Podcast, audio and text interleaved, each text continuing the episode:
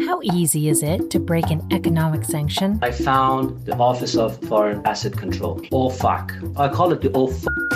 What do regulators think about the companies that do it? The dumbest cases involve those who believe they can sneak something by the U.S. government. And how is the damage repaired? We, we had a lot to learn. We were naive. I'm Nell McKenzie, and I hope you'll join me for the next Treasury and Turbulence podcast series. You can download Treasury and Turbulence from the Euromoney magazine website or wherever you get your podcasts.